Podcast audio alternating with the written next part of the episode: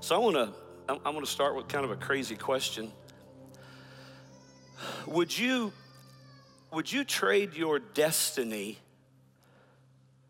Would you trade your destiny for a dinner? Well, if it was the Republic um, or Christopher, no, no. is, is lunch more than your, is it worth more than your life? Is a lunch worth more than your life? So, well, Pastor, why do, you, do you ask these crazy questions? Well, there's a story in Genesis 25 of twin brothers, and their names are Esau and Jacob. Esau was born first. And in a moment of weakness, as, as they had grown up, in a moment of weakness and carelessness, Esau traded his birthright to his younger brother for a meal. He was so hungry that he made a decision that cost him the rest of his life. Now, being the firstborn especially the firstborn son, it meant having what was called a birthright. We don't follow this pattern so much anymore, but the birthright gave Esau special privileges and advantages. He, he would, for example, receive a double portion. The firstborn son that had the birthright received a double portion of the inheritance from his father, more and over than over his siblings. Whatever they got, he got twice as much. The firstborn who had the birthright had the judicial authority over his father's family, over his estate. And because he was the firstborn, the community, it was known that there was just this bestowed honor on him simply because he was the firstborn. And Esau traded his destiny for a dinner. Now, the writer in the book of Hebrews, so, so the original story of Esau and Jacob is recorded in Genesis 25 in the beginning of the Bible. If you fast forward through the New Testament, the writer of the book of Hebrews references the same story.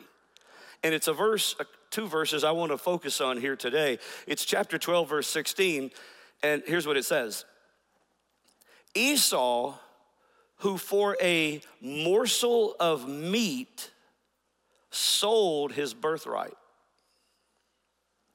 Verse 17, then afterward, when he would have inherited the blessing, he was rejected. And he found no place of repentance, even though he sought it carefully, the translation says. He sought it carefully and intently with his tears. So, for one moment of pleasure, he traded his purpose. He gave in to a felt need in exchange for his future. So, I would say to us today please beware what you're willing to trade your character your integrity, and your future for. It only takes one wrong choice in a moment of weakness to mess up everything you were born for and that you have lived and worked your lifetime to build. For one morsel of meat, he sold his birthright. In verse 17, it's the infamous words, then afterward. There's always the aftermath of sin and of a mistake. And if you could show yourself, if you can remind yourself what it looks like if you followed through with that wrong choice, and if it was found out, or it, and it will be, if you could play out the story in your mind of the decision you're making, that's why it's wise to pause before you act a lot of times. Think before you speak and before you act because you want to know if you can live with whatever's coming after that decision. So instead of receiving the blessing of the firstborn with the birthright, Esau was rejected. Now, he was still a son. He was still a son, but some decisions cost you your reputation. Some decisions cost you your influence and your trust, and you pay for it the rest of your life. Now, here's the beauty of one side of this God will forgive you when you repent. Aren't you thankful for that right now? God forgives us. Because uh, I don't want you to sit here uneasy, but I want you to think about it. God forgives us when you ask and you repent of that sin. But the scars and the hurt that betrayal leaves behind, you'll carry the rest of your life. Now, having said that, there's a sentence in the 17th verse of Hebrews 12 that I want us to kind of land on and, and talk about for a few minutes. And it's part of verse 17 that says that Esau found no place of repentance. He, he, he didn't find a place of repentance, even though he sought it carefully. He, he intently tried to find it. Now, now think about it this way. Uh, he found no place of repentance. Well, what, is, what does it mean to repent? Repentance means to express sincere remorse and regret for our wrongdoing and our sin. Repentance is literally walking away from what God's word says is wrong and turning and returning to what his word has commanded for our life to follow. Repentance is having a strong determination to forsake our past, our habits, our behaviors, our actions. And evidently, Esau had remorse for losing his birthright. He even cried about it, but he apparently, deep inside, didn't have a heart change. He didn't have a heart change. He never found the place of repentance. Now, now, let me say it this way it's like someone who ends up in a prison cell and they regret it, but aren't remorseful for the reason that they're there. That they found no place of true repentance. There's some regrets, but it's the wrong kind of regret. You see, repentance is more than having a moment of remorse or regret for doing something. Repentance is when we physically and emotionally and spiritually have a change of thinking, a change of heart about our past actions and our thoughts. So, so repentance literally means a complete change of mind. We live in a society and in a world where absolutes are being completely erased, where truth has become subjective and it's kind of in your own decision and your own thinking. I have to tell you, ladies and gentlemen, that that's a lie from the devil because God has absolutes. There's right and there's wrong, and that's it. And the beauty of this whole thing of repentance is, is you can be forgiven and you can move forward. But God, we, we have to understand this, this regret and remorse. We got to realize that, that we've broken the heart of God when we sin, and we actually have to get the same mindset that, that our sin is what nailed Jesus to the cross.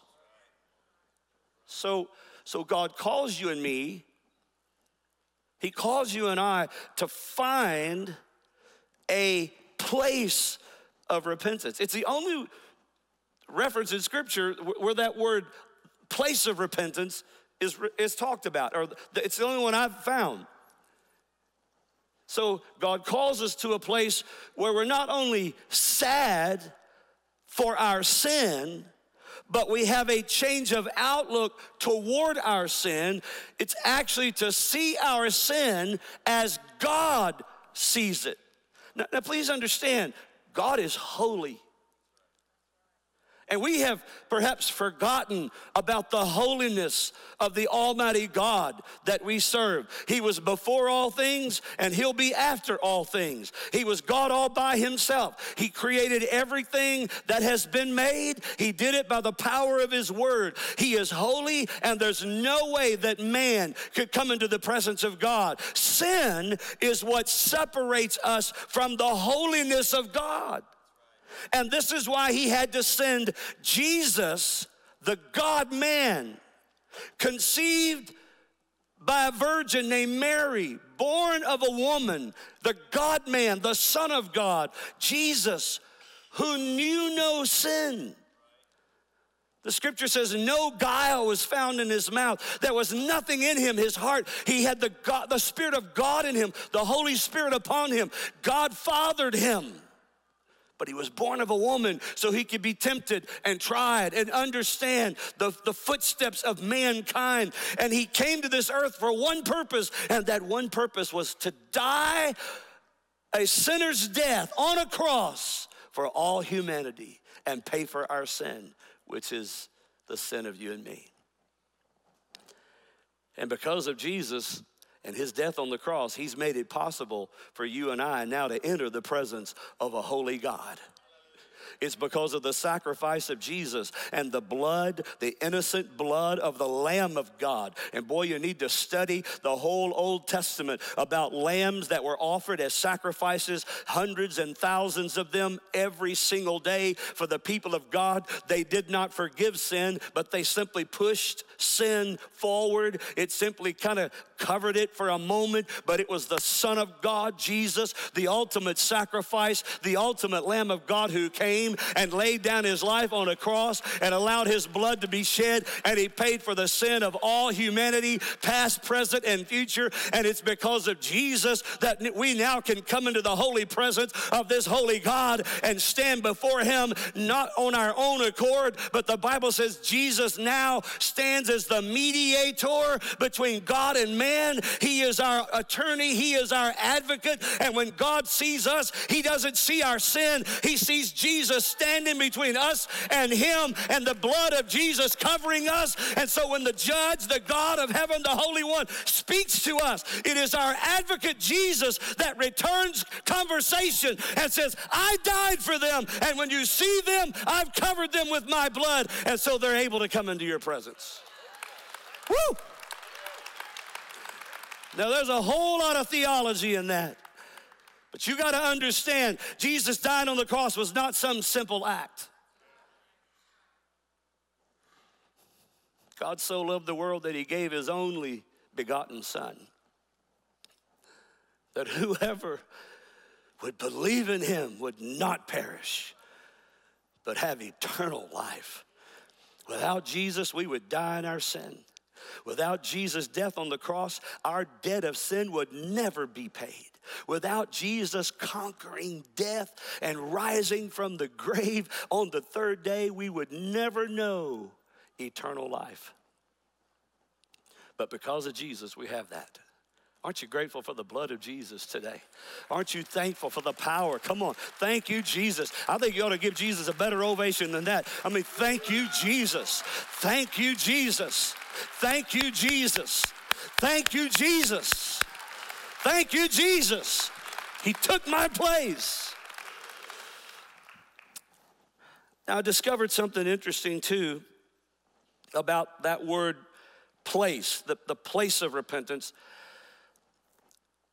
That same word place that's used in Hebrews 12 17 is synonymous with the same word used in other places in the Bible where it talks about the place of the sword. The word place, the same, the place of repentance, it's the same expression in the languages of the place of the sword. The, the reference is that a sword out of its place, wish I had one, a sword out of its place, its sheath, its place is dangerous and becomes a threat to anyone near it. So it spoke to me that when we don't stay or remain in the place of repentance, we can become dangerous to others and mostly to ourselves. Let me say it this way when we remove ourselves from the place of repentance, we begin destroying the things closest to us and most valuable to us. We begin to destroy our integrity and our reputation and our purity and our relationship with God. We become dangerous when we get out of the place of repentance. It's not just an act one time, but God's calling us to live in a place of repentance where we're constantly reminded that our sin separates us from God and I don't want to live in fear of God. I want to live in, res- live in respect of God to say, God, help me to keep my heart right. It's so easy to pass sin off these days, and it's no big deal and sweep it under the rug. God will forgive you. And I get that. God will forgive you. But the devil has kind of made it easy for some of us, as Paul said, just because there's the blood of Jesus and the death on the cross, shall I go ahead and sin anyway? No, Paul says. There is another verse that says to him that knows to do good and he doesn't do it, it's sin. Pastor, you're preaching kind of straight today. You ought to say thank you. thank you. I'm not mad at anybody. I love people. And I'm here to tell us too many of us find ourselves just doing the Christian thing, but we're not living in the place of repentance. We're not living in the place where we see sin like God sees it. The world has so blurred the lines between right and wrong and morality and, and the way God made us. The world has blurred all of that. All the absolutes, they're taking that away. They're trying to destroy the very foundation of humanity, which is found in the Bible. God gave us the Bible, which is the handbook for human life. Maybe this is why Paul said, in 1 Corinthians, I die to myself every single day. Are we doing that? He said, I die to myself every, every there's things I want to do. You, you ever read Paul's statements? It, it, it kind of goes like this. He said, because in my flesh, he said, I know what I shouldn't do, but I still do it. And even though I don't want to do it, I do it. And even when I say I'm not going to do it, I still do. It's kind of like that, right? I mean, I'm saying the same. So our flesh, Paul must have known the importance of daily living in the place of repentance. Here's what Peter said The Lord keeps his promises. He's patient with you, not wanting any one of you to perish. Thank God for that. But he is calling everyone to come to repentance. So he's reaching for you today. That voice inside of you is calling you to repentance right now. There's another verse that gets my attention it's found in the Old Testament. God said it this way He said, The people draw near me with their mouth and with their lips. They even honor me, but their heart is far from me. Yes, I love you, Jesus. Thank you, Jesus. Hallelujah. In Jesus' name, how you doing? I'm, I'm highly blessed and favored and all this, you know, here we go. Uh, but, but where's, where's your heart? Solomon said it this way. This is a, this is a, this is a verse that convicts me. Solomon says it this way. Um, there is a way, a man's way seems right a man's way seems, well, I thought about it and it just seems right. It doesn't matter. A man's way seems right to him, but the Lord weighs the heart.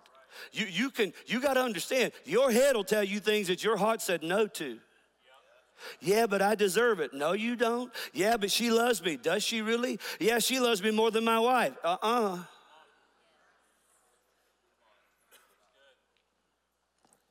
But she makes me feel good. Since when did you start letting your feelings guide the future of your life? A meal for your future?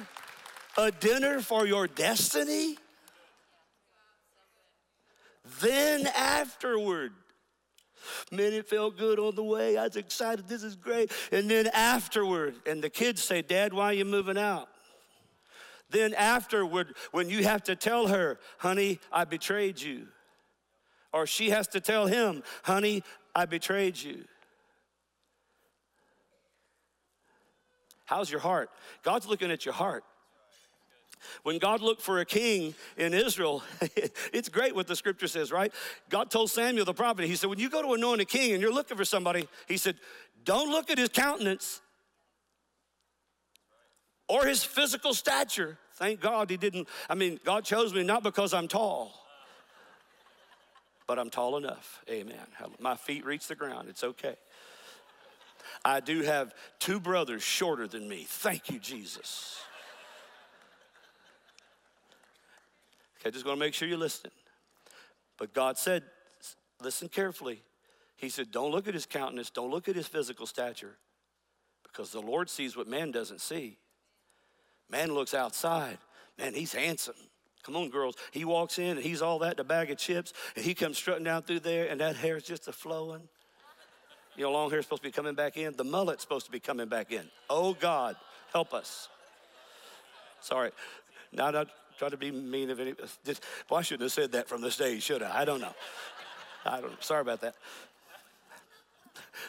When you get older like me, you're just hoping to have a little hair, let alone it be flowing. You know what I mean? so, but you listen, if he comes walking in and he's all that and he's he's strutting and he's got, he seems to have it all together, you better not look at the outside as much as you find out what's going on in here too. Does he or she love God? Now I, I get it, looks is important. I get it. I, I, I mean, I want to be attracted to my girl, and I am. And I tell her that every single day. Ask her. Ask her. I mean, even with morning breath and her hair like this, I, it's still awesome. Because her skin is so soft. Oh my gosh. Okay, back to the verse. It says, You're getting in my heart a little bit. You got to watch out there, you know. There's some places in my heart that only she can go.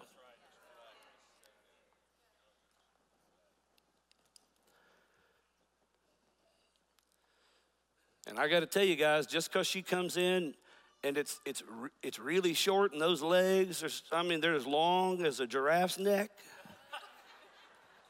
That don't mean she's the one for you, and she might take you down, and she might cost you your birthright that you'll pay for the rest of your life.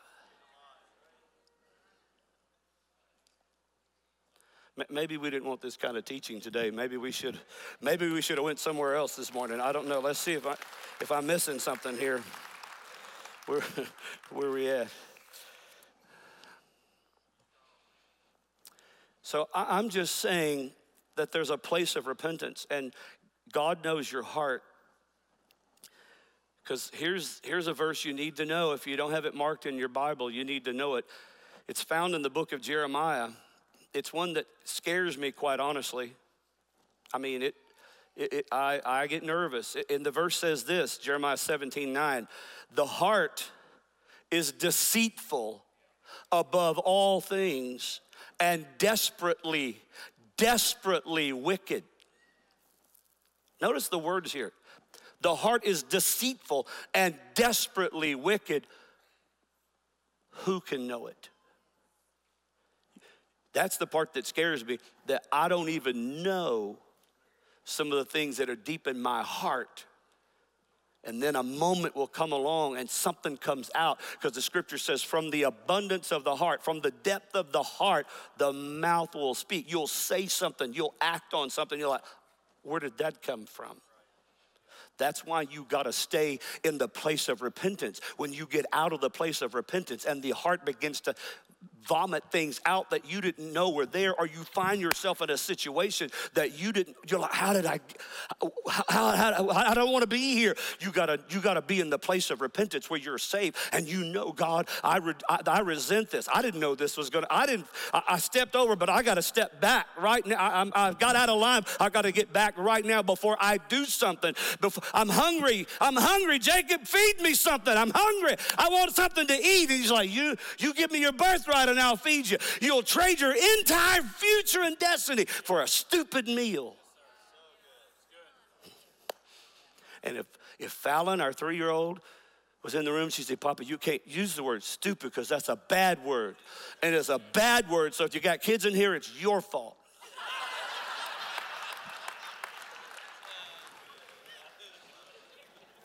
That's why we have kids ministry going on right now. So don't blame me. You fix it when you get in the car.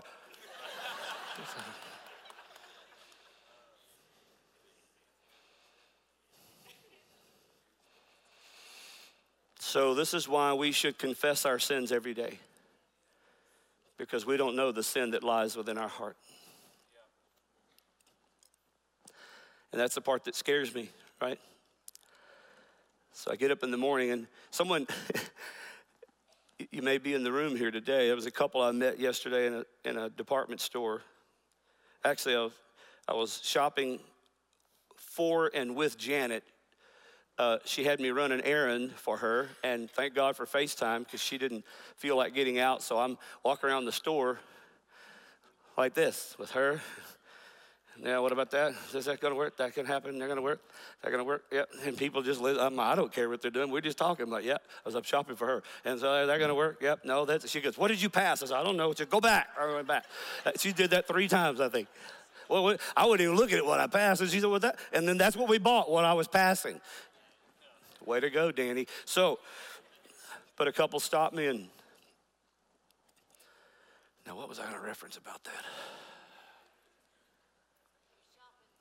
Yeah, I know.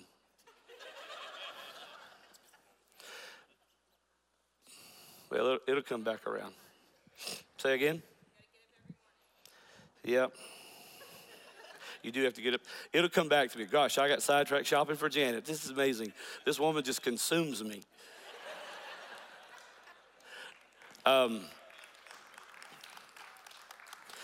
scroll the notes back a little bit. Okay, stop it there.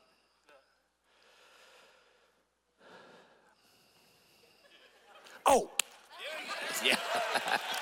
See, see, and when you get my age, you learn it's okay just to stop for a minute. That horse is running around the crowd. It's going to be back in a minute. Just hang on, hang on. Coming back by. Boom, there it is. Okay, I better say it before I forget it again, right? Okay. What, what, what was it?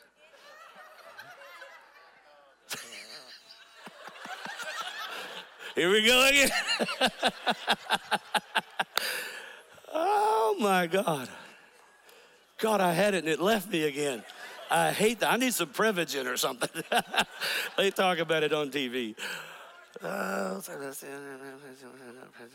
Oh, here it is. Okay. Uh, so back in June, so I met this couple, and they said, "Hey, Pastor Danny," I'm like, "Hey," and they were looking sharp, and they were a younger couple, and I, I suppose they were married, they're buying stuff together, and you know, and I, I, never met you before, but we met there, and they said, "We go to your church," and uh, I said, "Awesome," and they said, "You know, you said a while back that you went off of social media." I'm like, "Whoa, people do listen," and I said, "I did." And it was back in May, I felt con- just conviction. Something in my heart was talking to me. And, and, and, you know, if you're on social media, I'm not saying you're sinning, but I mean, it was just time, it was eating up time, it was getting in my head. It was getting in my head space, all the Okay, if your kids are in here, you're going to, to fix this one too. All the crap that was coming down the pipe, and all, and then, and then, and then this leads to that. And then you open that, and then, and you got Instagram and all everybody. I don't care what your Salads are great, but I don't need a picture of it, right? I mean, but beyond that, it just, but it gets all the other stuff and all the, and, and, and I, I feel like I have an obligation as a leader to speak to things, but I got to protect me. And so I just said, I'm, and in the middle of June, I dumped them all Instagram, Twitter, and Facebook. I went off. And so people say, hey, did you see it? I'm like, no, I didn't see that. So I'm missing a couple things, but I got to tell you, there's some things I'm not missing. And that couple told me, they said, We decided to do the thing, same thing, and it's been awesome. Now, here's what I'm saying I had to protect my heart because I know the things, some of the things that's in here, but there's some things I don't know. And by the things I do know, I got to say, if I know some of that's in there, I, build, I better build a high fence around my heart.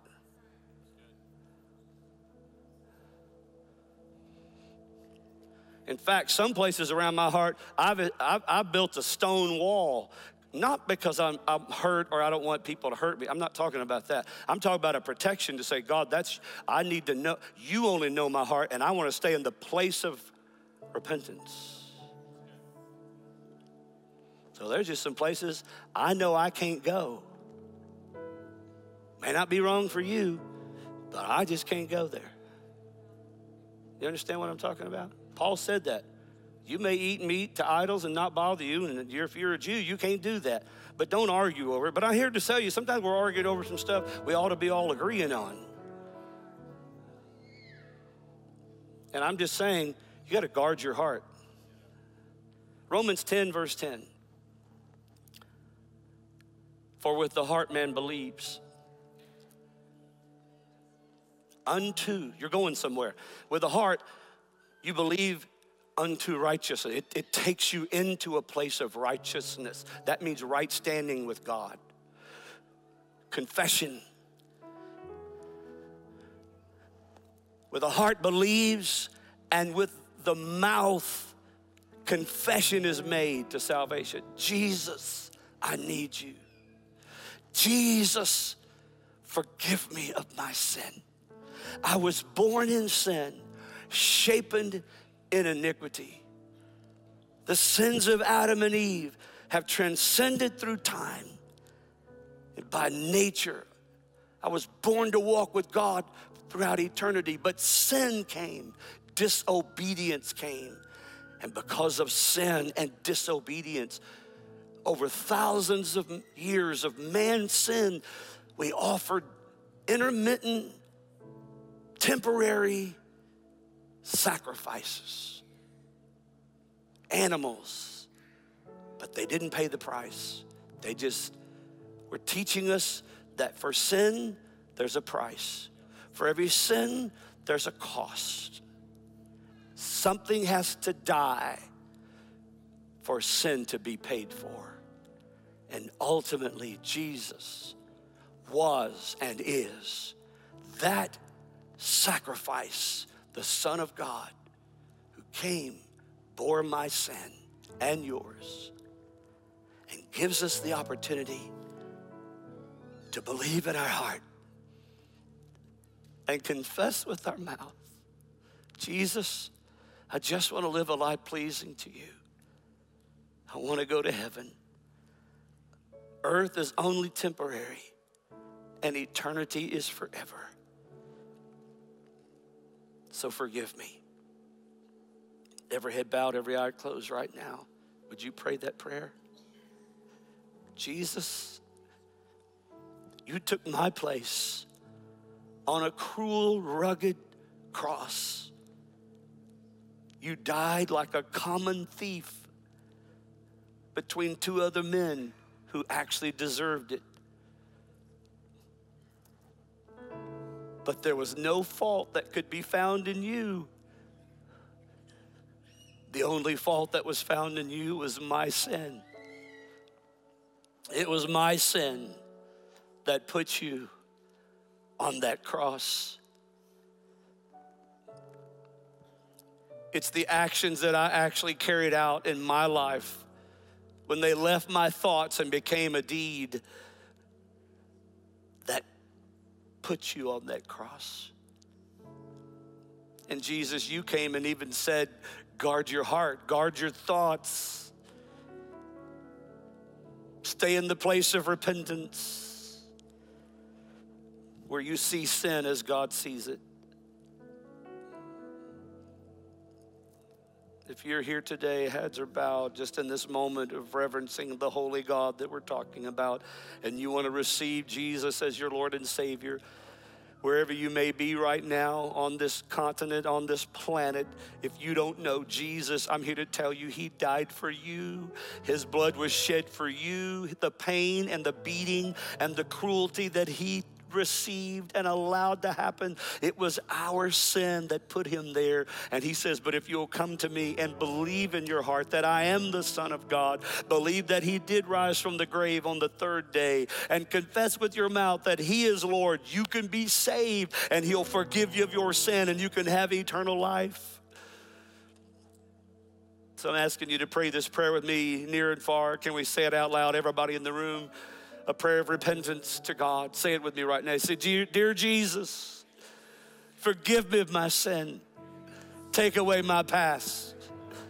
I accept you as the Lord and leader of my life from this day forward. Thank you for dying for me. I surrender to you totally from this day forward and I'll do my best to honor you and to follow you. In Jesus' name, thank you. Thank you for saving me. Amen and amen.